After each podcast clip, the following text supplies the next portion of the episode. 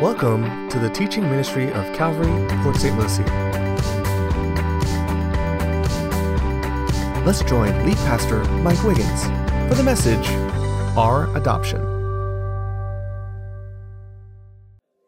All right, well, if you are a follower of Jesus Christ, then I know something about you.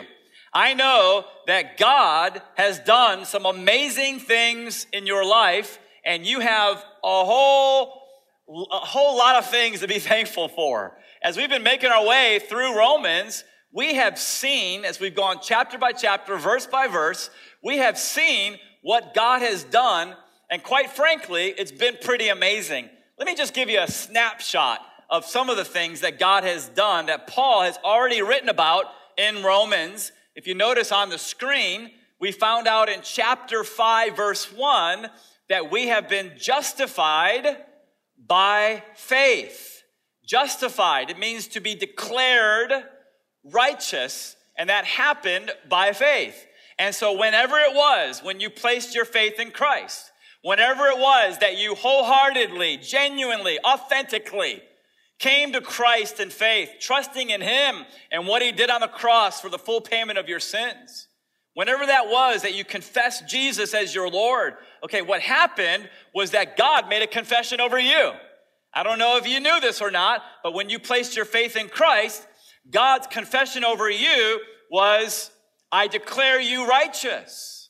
And He clothed you with the perfect robe of Christ's righteousness.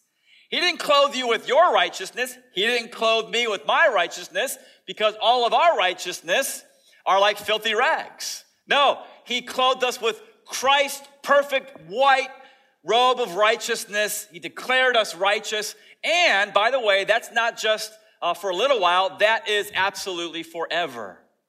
And so then we look, we got to chapter six and we found out that we've been spiritually united with Christ.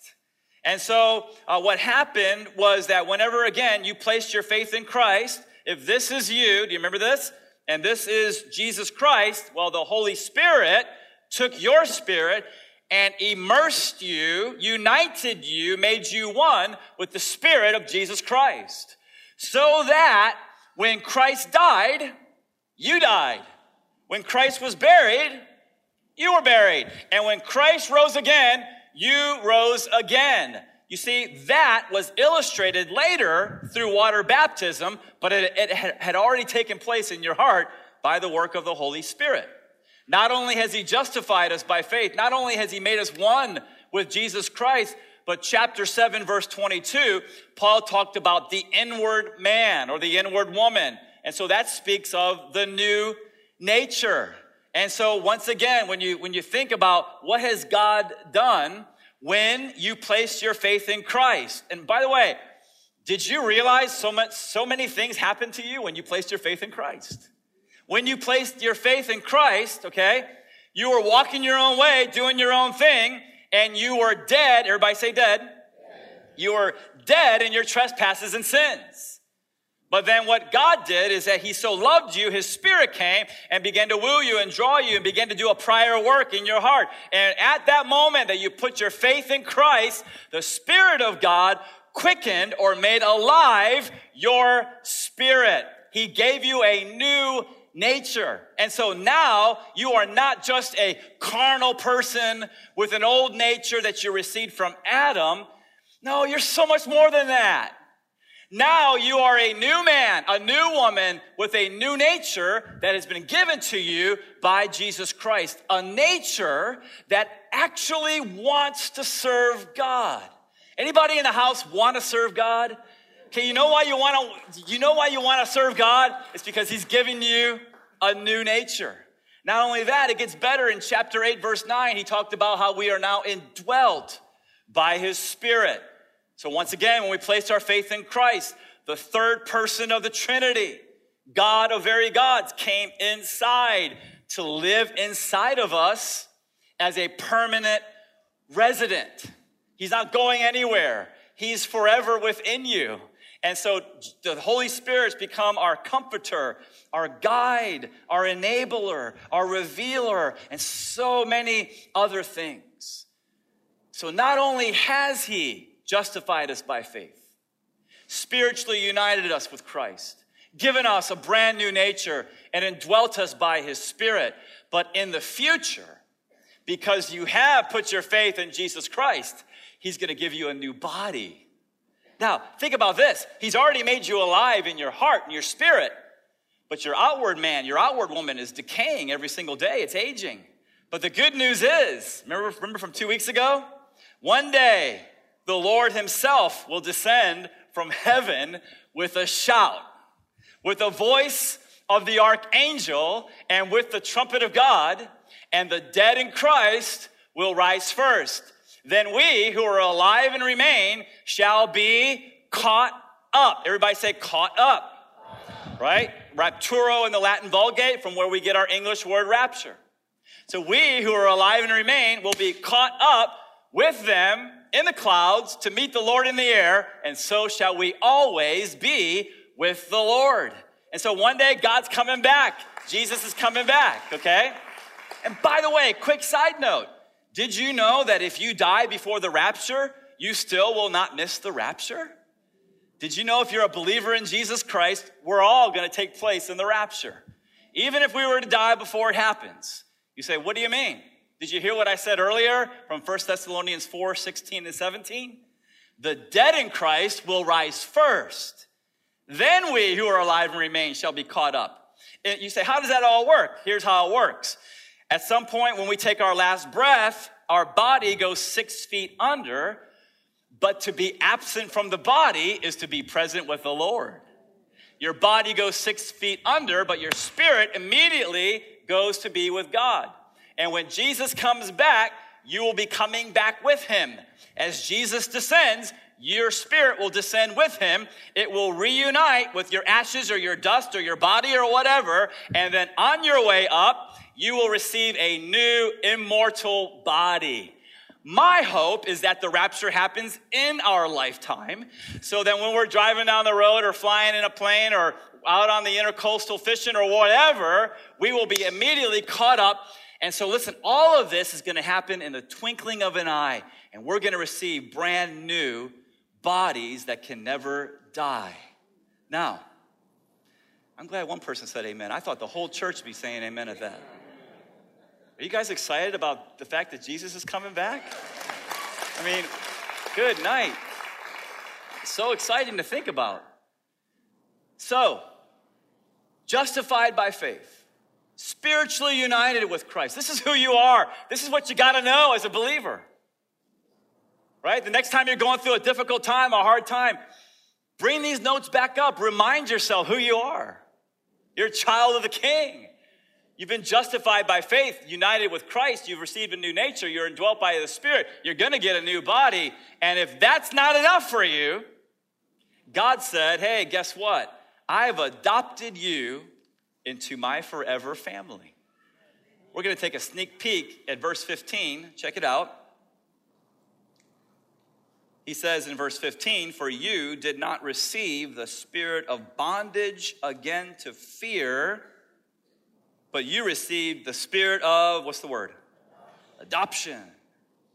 By whom we cry out, Abba, Father. Here's your first point if you're taking notes adopted kids should put to death their sinful behavior.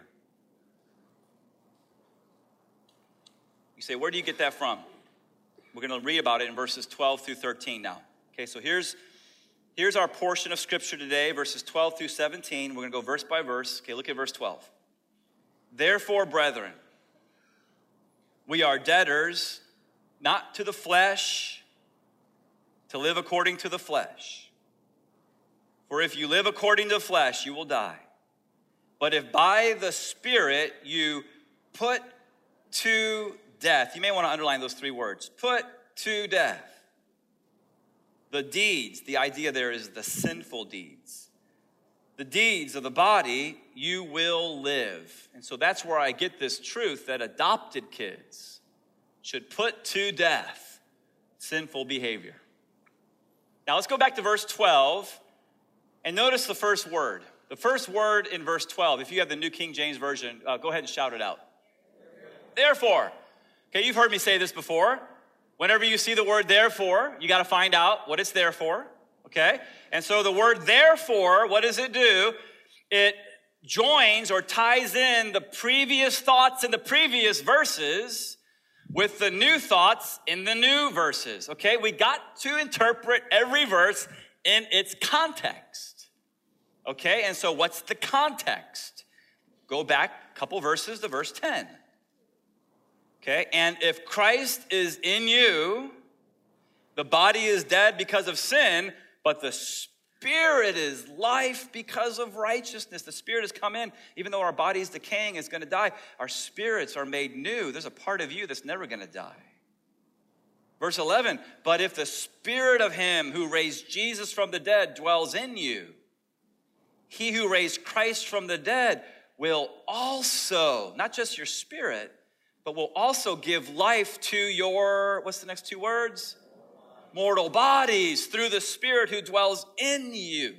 So, the idea here, the previous thought in the previous verses, is because the Spirit has made us, the Holy Spirit has made us alive spiritually, because He dwells in us, and because He's going to give us new bodies someday, therefore, brethren, verse 12, we are debtors, not to the flesh to live according to the flesh. Listen, you don't owe the flesh anything. The only thing the flesh has ever done for you is given you heartache and misery and pain. And by the way, not just for you, but for your loved ones around you. We're not debtors to the flesh to live for the flesh. No, verse 13, he says, if you live according to the flesh, you're going to die. But if by the Spirit you, here it is again, put to death the deeds of the body, you will live. And so the idea here is because of the amazing things that God has done for us, we are debtors. We are obligated to put to death our sinful behavior. Now, some of you right now are thinking, but Pastor Mike, I've been trying. I really have. I've been giving this my best. I've been trying uh, to, to put to death my sinful behavior, but it's not working out too well. Well, let me just, as kind as I can, tell you why it's not working out very well. It's not working out very well because you're trying to put to death your sinful behavior in your own strength. You're making the same mistake that Paul wrote about in the second half of chapter 7. Remember what Paul said? He said, The good that I want to do, I do not do, but the sin that I, or the evil that I don't want to do, that I practice you know, oh, wretched man that I am. And so it was this, this horrible cycle in Paul's life as he's um, trying to overcome his sin nature and his strength. What happens? He sins, he falls, just like we all do. Shame, guilt, right? And so, man, I got to try harder. He tries harder. Maybe that works for three days. Sins, falls, shame, uh, shame guilt. I got to try harder. It's just a vicious cycle. And so let's see if we can discover in chapter 8, verse 13, the key to the victorious Christian life. Okay, look at verse 13. Let's see if we can find it. He says, For if you live according to the flesh, you will die. But if by the Spirit, and there it is right there, those three words, by the Spirit, there's the key to the victorious Christian life. The Holy Spirit, the theme of chapter 8, is right there. If by the Spirit you put to death the deeds, the sinful deeds of the body, you uh, will live. And so, the key to the victorious Christian life, ladies and gentlemen, I, I really want to help you today.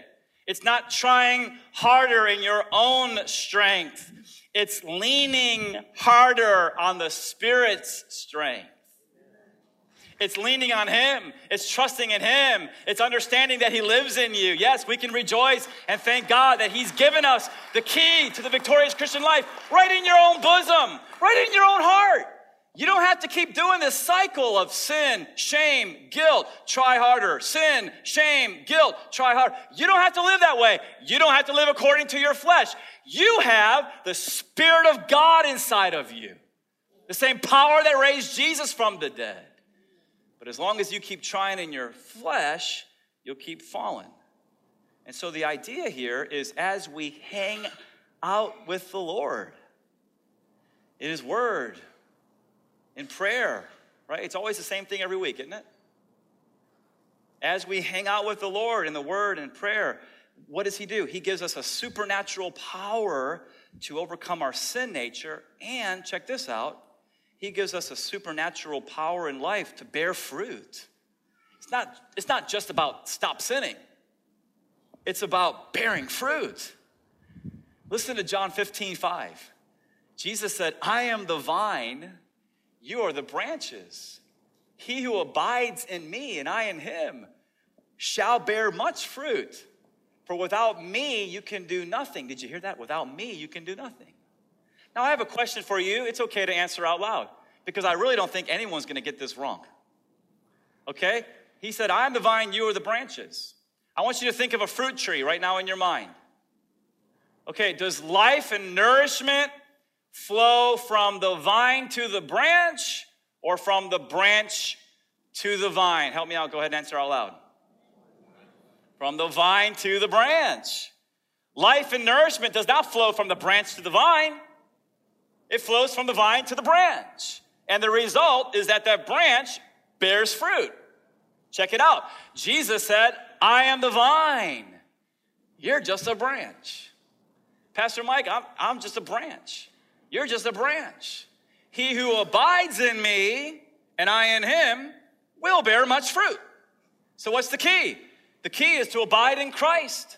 The key is to hang out like a branch with the Lord, hang out with him in his word, hang out with him in prayer. And as he does that, spiritual life and power and nourishment goes into us. And not only do we have power to overcome our sin nature, we also begin to bear fruit love and joy and peace and patience and kindness and goodness and faithfulness and gentleness and self control. Does this make sense to you guys? Man, I want a church filled with people that are fruit bearers. But there's so much more. Look at verse 14. He says, For as many as are, what's the word? Okay, please underline that word if you don't mind marking in your Bible. For as many as are led by the Spirit of God, these are the sons of God. Here's your next point adopted kids should be submissive to the leading of the Holy Spirit. Adopted kids, if you've put your faith in Christ, you're adopted.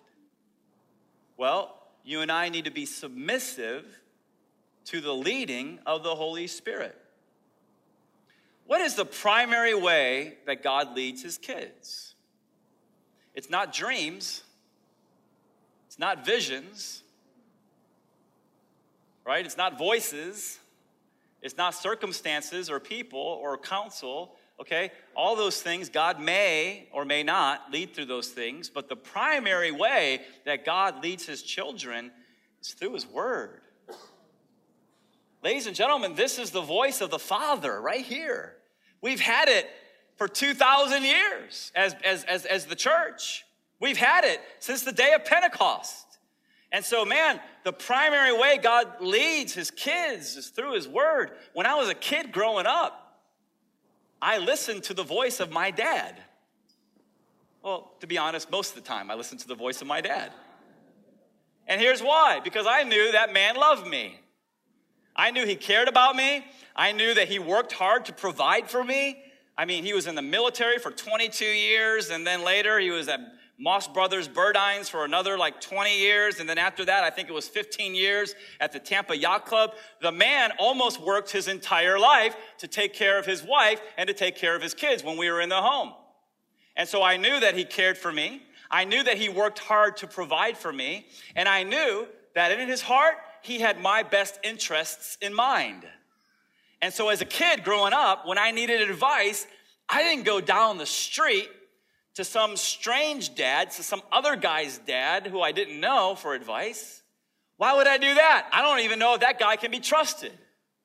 When I was a kid growing up, I went to my dad for advice because I knew that my dad could be trusted. Here's my point I'll put it in a form of a question Are you going to the wrong people for advice? Are you listening to the wrong voices? Ladies and gentlemen, our Father who art in heaven can be trusted. His word can absolutely be trusted.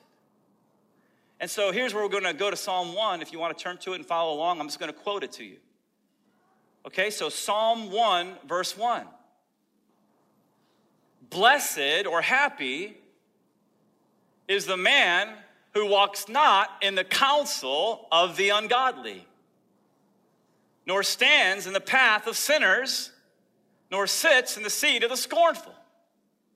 Okay? So, so listen to it again. Blessed or happy is the man or woman who walks not, everybody say not, in the counsel of the ungodly. Okay, the word of God is very clear that you and I should not be going to people who don't know the Lord for advice about our lives. And so, why in the world are you going to family members and friends who don't know the Lord for advice about your life? They don't know the Lord. They have no spiritual life within them. And why in the world are some of you going to a secular counselor who doesn't even have a biblical worldview? Last week I wasn't here, uh, but I, I, know Norman Yeager took a little bit of time uh, to talk to you about the difference between secular counseling and Christian counseling. I think that's an important distinction to make. You want to be getting advice. I want to be getting advice from people who have the Holy Spirit living inside of them and who know the Word of God. Blessed is the man who walks not in the counsel of the ungodly. You say, well, what should I do? Well, you should go to a Christian counselor. You should go to a pastor or an elder or a family or a member or friend who, again, Spirit of God lives inside and has a working knowledge of the Word of God, so they steer you right. You know, some of you guys are having marriage problems and you're getting your advice from Facebook on how to fix your marriage. And a lot of the advice isn't fix it, it's dump him or dump her. It's ungodly advice. You say, What should I do? Go to a Christian counselor. But what else? This is even better. It's found in verse 2, right? And so, blessed is the man who walks not in the counsel of the ungodly, nor stands in the path of sinners, nor sits in the seat of the scornful, but his delight is in the law of the Lord. And in his law, he meditates, everybody say meditate, meditate. day and night. And so, what should I do? You should meditate in the Word of God day and night. Now, it doesn't say, you know, sit for one minute with the daily bread on the commode. I'm just calling some of you out because I know that's what you do. And that, that, that is the extent of your scripture intake. In the morning, on the commode, daily bread. I read it for a minute. I'm done with God's word. It's not what it says. Meditate in his law day and night. So, what does that look like? What that looks like, it could look like some, it, it varies, right? It could look like something like this that if you're a morning person, you're in the Word in the morning, right? If you're a night person, you're in the Word at night. We've talked about all that. So let's say you're a morning person, you're in the Word, you read through a chapter slowly, you absorb it, and then if a verse jumps off the page, you get a three by five card and you write that verse out on the three by five card, and then you take it and you put it in your back pocket. Later on at lunchtime, you pull that, that, that uh, three by five card out and you read it again. You see, the word meditate means to muse or to mutter. Muse, think about it in your mind. Mutter literally means to mutter it under your breath. A beautiful illustration, which I gave like three or four years ago, is it's, it's like a cow chewing its cud. You ever heard this? And so you have a cow out in the field. What does he do? He chews the grass, he swallows it, and then what does he do later? I'm so sorry if some of you have already eaten. but literally, he throws up in his mouth. He regur- I heard it. He regurgitates it back up. And then later on in the day, he chews on that thing some more. And then he swallows it. And then guess what? Later on, back up, he chews on it some more. That's what the word in Psalm chapter 1, 1 through 3, that's what the word meditate means. And so you pull that three by five card out later, you bring it back up. You spiritually throw up in your mouth. and you read God's truth again. Listen, ladies and gentlemen, not only do I want us to have a church that is filled with fruit bearers, I want to have a church that I'm leading, that I'm pastoring and loving and serving of people that have a biblical worldview. That when the whole culture is going left, we're standing strong on the truth. Right? But you got to bring it back up. Now, for some of you who are younger and techies, then just at lunch break, bring the passage back up on your mobile device or your phone and read it again. Bring it back up. Maybe it's the podcast. You heard the message on Sunday morning. Uh, Brian, our tech director, has it uh, on, online, I think Sunday evening, uh, Monday morning. And so download the podcast, listen to it again. what are you doing? You, you're, you're meditating on God's word. You're not just reading the daily bread for one minute and that's it. You're meditating on it. Right now in my smartphone, I have a note page. And a few days ago, I was in Ezekiel 27 and I saw Tyre, T Y R E, the city of Tyre, and its fall. And I was reading about their vanity and their pride and their self sufficiency and their materialistic uh, mindset. By the way, that's America right there.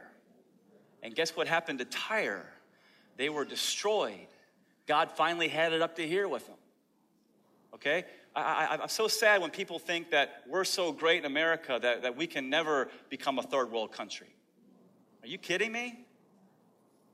Just uh, let, let our country keep doing what it's doing. You see what happens if the Lord tarries. But I'm so getting off script, okay? And so, uh, and so I'm reading um, these verses, and, and, and so I wrote them down in my note page on my phone. So later on, I can say, you know, think about this. Lord, you know, I don't want to be vain. I don't want to always be thinking about myself. And, and, Lord, I don't want to be prideful. I don't want to be comparing myself to other people and thinking that I'm better. And I don't want to be materialistic. I, you know, I want to be content with the things that I have. And not only that, I don't want to be self sufficient. I want to be, what am I doing? I'm, I'm bringing it back up, chewing on it, meditating upon it. And so, what's the result when we do this? The result is in verse 3 in Psalm chapter 1. Okay? And he shall be like a tree planted by the rivers of water, that bears its fruit in its season, whose leaf also shall not wither. Here it is, sports fans. And whatever he does shall prosper. Yes, yes, you know, somebody wants to prosper back here. Does anybody else want to prosper in life? Right? Okay. So, so so what's the key? Nobody would ever thought, thought of this in a million years. We, somebody needs to write a book. The key is meditate on the Word of God. And the promise is you're gonna prosper. Not that you're gonna be materialistic and God's gonna meet all your greeds. No, you're gonna be content and God's gonna meet all of your needs, but you're gonna prosper in the way God says um, is, is, is uh, God's definition of prosperity. And so, man, meditate on God's word, but there's so much more. You got to keep going. Look at verse 15 of Romans chapter 8.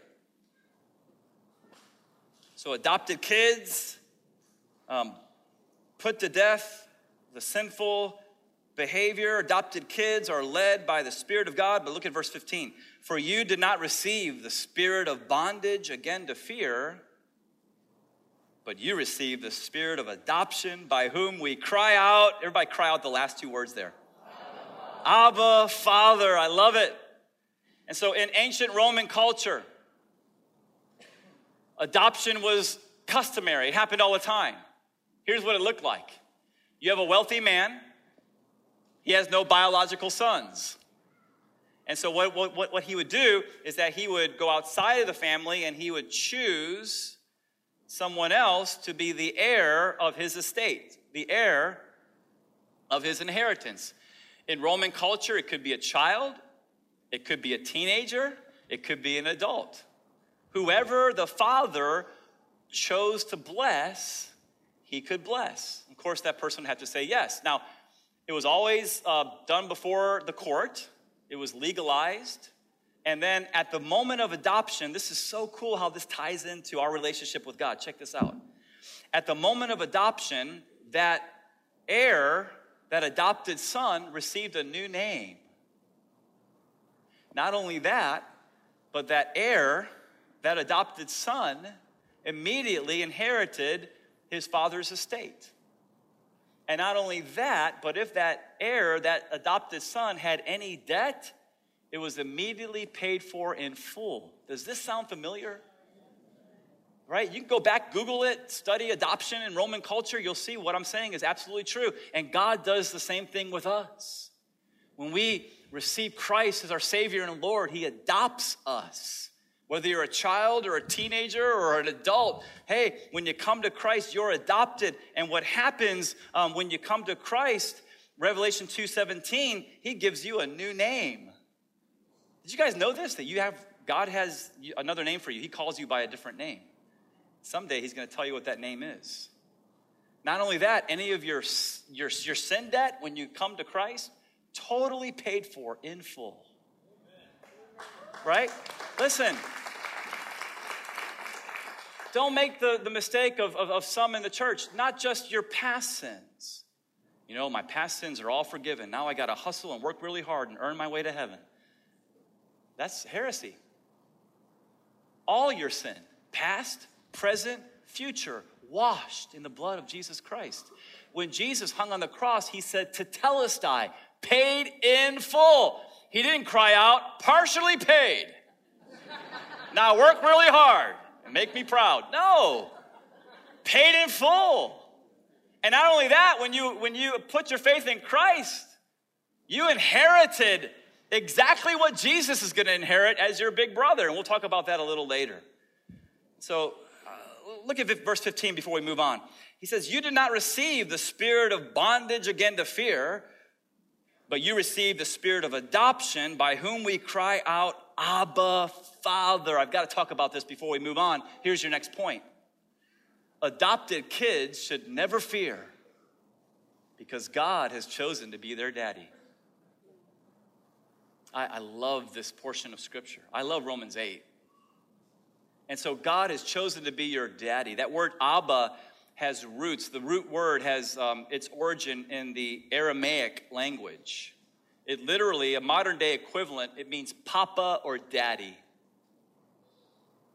Papa or daddy. And so, Abba, Abba. I remember when I was in Israel the last time, and we were at a park.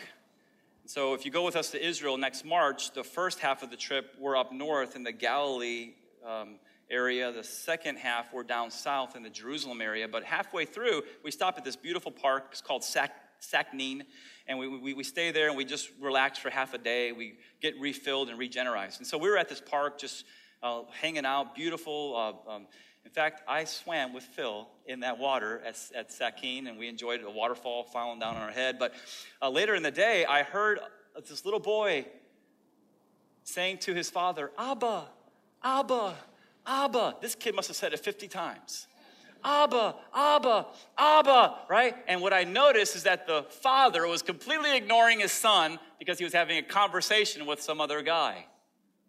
Here's what you need to know when you go to Abba, Father, he doesn't ignore you. You have his full attention when you call out his name because he loves you. He's your daddy. And so, Abba is an informal way to call upon God. God does not want a formal relationship with you, He wants an intimate relationship with you. Have you ever heard guys uh, pray formal, dry prayers? I've never heard that in this church, thank God, but in previous churches um, many years ago, I used to hear uh, during the, the prayer service, some of these guys would stand up, right? And then what they would do is that they would change their voice. I never could figure that out when I was younger. But you know, they talk in one tone, but then when they go to God, they lower their tone at least a couple octaves, right? And it's like, um, Creator of all things, um, in thine sovereignty, thou ruleth over alleth, right? You know, uh, bestow upon uh, bequeath upon your servants an unction from on high. And I'm thinking, what is, translator, please, you know? I mean, can you imagine if your kids talk to you like that? Sitting at the dinner table, Father, please passeth the potatoes, right? what are we doing? God does not want to relate to us in a formal way. He wants to relate to us in an intimate way. He wants you to call him daddy. Now, some people think that's sacrilegious. They've never read Romans chapter 8, verse 15. He's your papa, he's your daddy. But you know what the problem is? Some of you were raised in a home where you had a terrible relationship with your dad. And so everything I'm saying right now is like uh, Charlie Brown at school, and the teacher's just going wah, wah, wah, wah, wah, because your dad didn't treat you right. My prayer is that the Spirit of God, man, just changes your heart and you can have an experiential relationship with God as your daddy. And it'll bring you to tears because He loves you. He's adopted you, He's your dad. Some people view God in complex theological terms. Other people sadly view God in legalistic ways. You know, they, they think of God, God help our souls. They think of God with his arms crossed and a frown on his face, scowling at us, just waiting for us to mess up so he can scold us or, or punish us. That's not God. I had a friend in Bible college. I'm going all the way back to 1988 or so, okay? So if I remember, and I know this is cheesy, but I was part of a group because we were called into the ministry, and so they called us the preacher boys. Anyway, um, so we were in this we were in this group called the Preacher Boys, and this this this this young man who was a friend of mine admitted to the rest of us um, that he had messed up in a certain area of his life. And he said, he told us, I got so mad at myself, I started banging my head against the wall. And he said, and I, I heard God say, keep banging your head.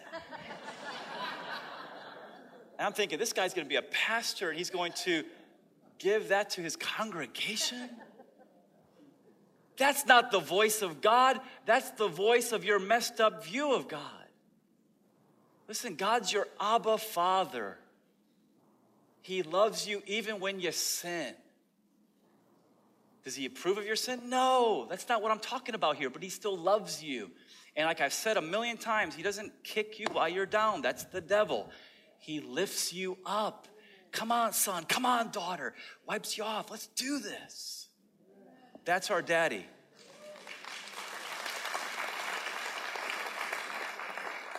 But there's still more. Look at verse 16. I told you this was a rich part of the Bible. The Spirit Himself bears witness with our spirit that we are children of God. Have you guys ever felt the Spirit move in your heart? Only one person? Okay, listen. Have you ever felt the Spirit move in your heart? Yes. All right. What is that? It's right there in verse 16. It's the Holy Spirit bearing witness with your spirit that you have been adopted, that you're a child of God. And what blessed assurance when that happens. It's your next point if you're taking notes. Adopted kids have blessed assurance when the Spirit moves in their hearts. Now, I understand that the primary way God gives us blessed assurance of our salvation is the promises of His Word. I believe that with all my heart. That's the primary way. But another way He gives us assurance is the moving of the Holy Spirit in our hearts. And when He does that in my heart, any fear, any doubt, any worry, any anxiety that I'm having, listen, it just fades away.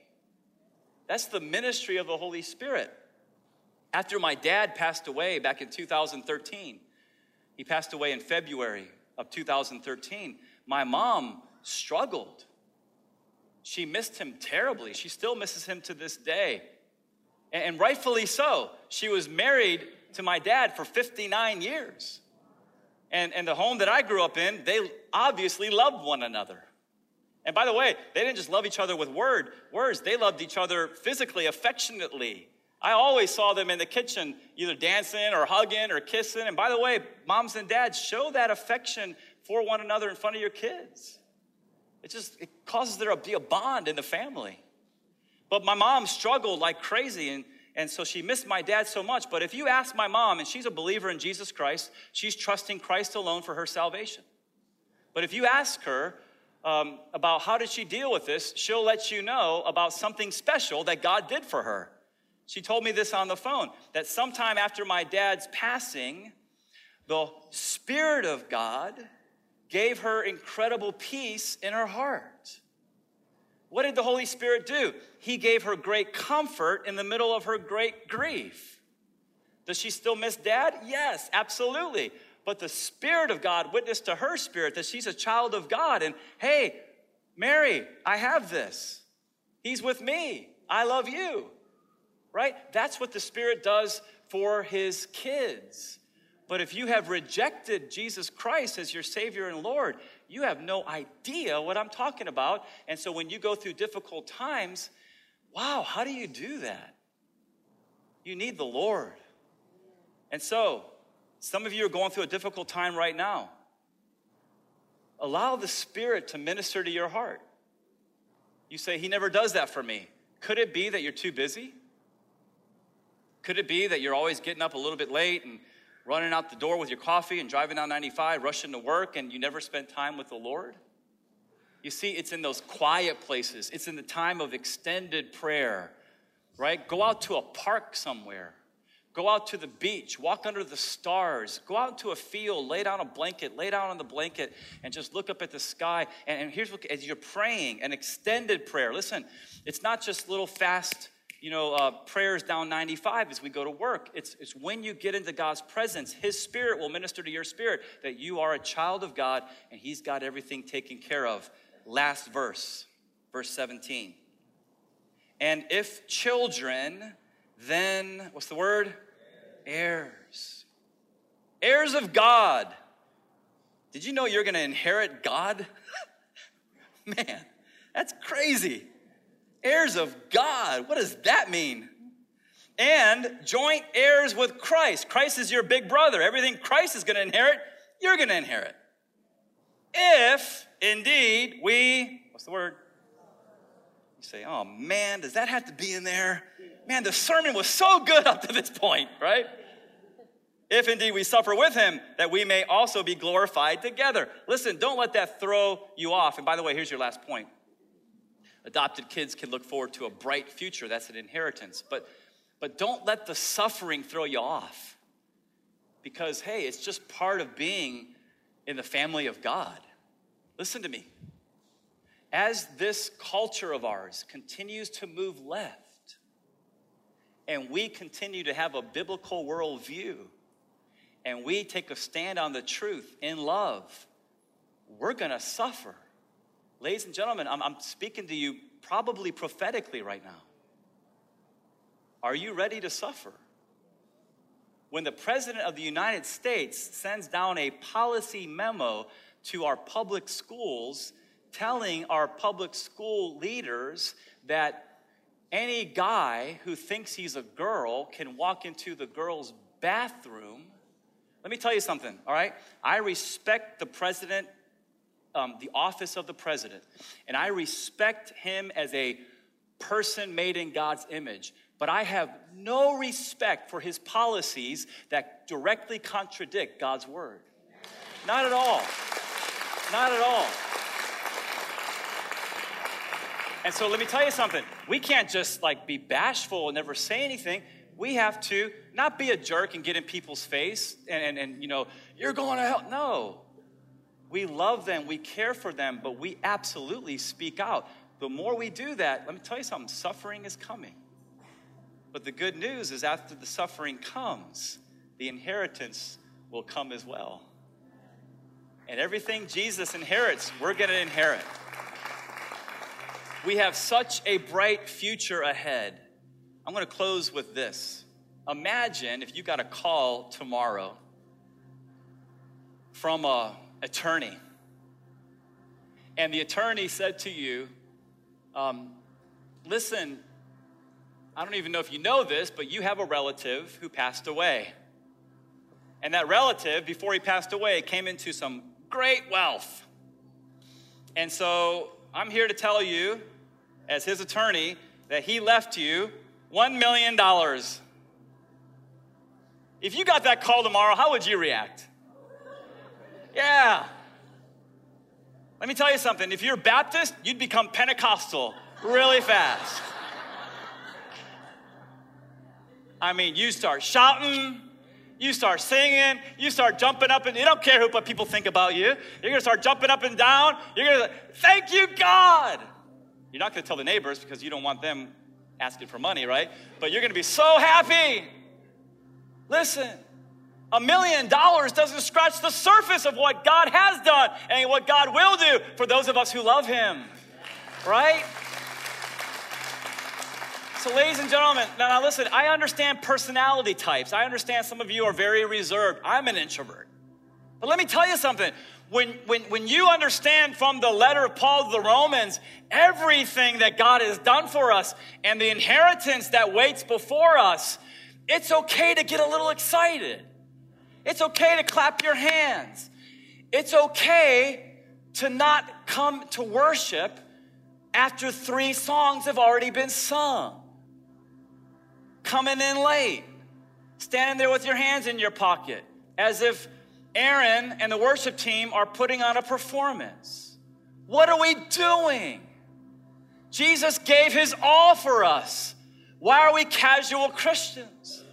Why are, hey, you're not late on Monday because you know you might lose your job. But Sunday you'll come in on the third song because God, who cares about God? What? Set your alarm a little bit early. It's the 12:30 service. Good night. Check your kids in early. Come in before the first note of the first song. Maybe even jump up a little bit if you got that inside of you. At least raise your hand. And as you're praising the Lord, when the Holy Spirit hits you, two hands are going up. I guarantee it. And you're going to worship the Lord in spirit and truth, and His Spirit's going to witness with your spirit that you're a child of God and that you're adopted, and He's your daddy, and He's going to take care of you. And you're going to rejoice all the way to your last breath.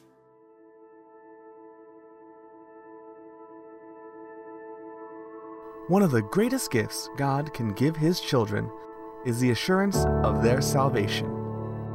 If you're not sure where you stand with God, we want to help. Visit our website at www.calvarypsl.com. Click on Home, then Knowing Christ.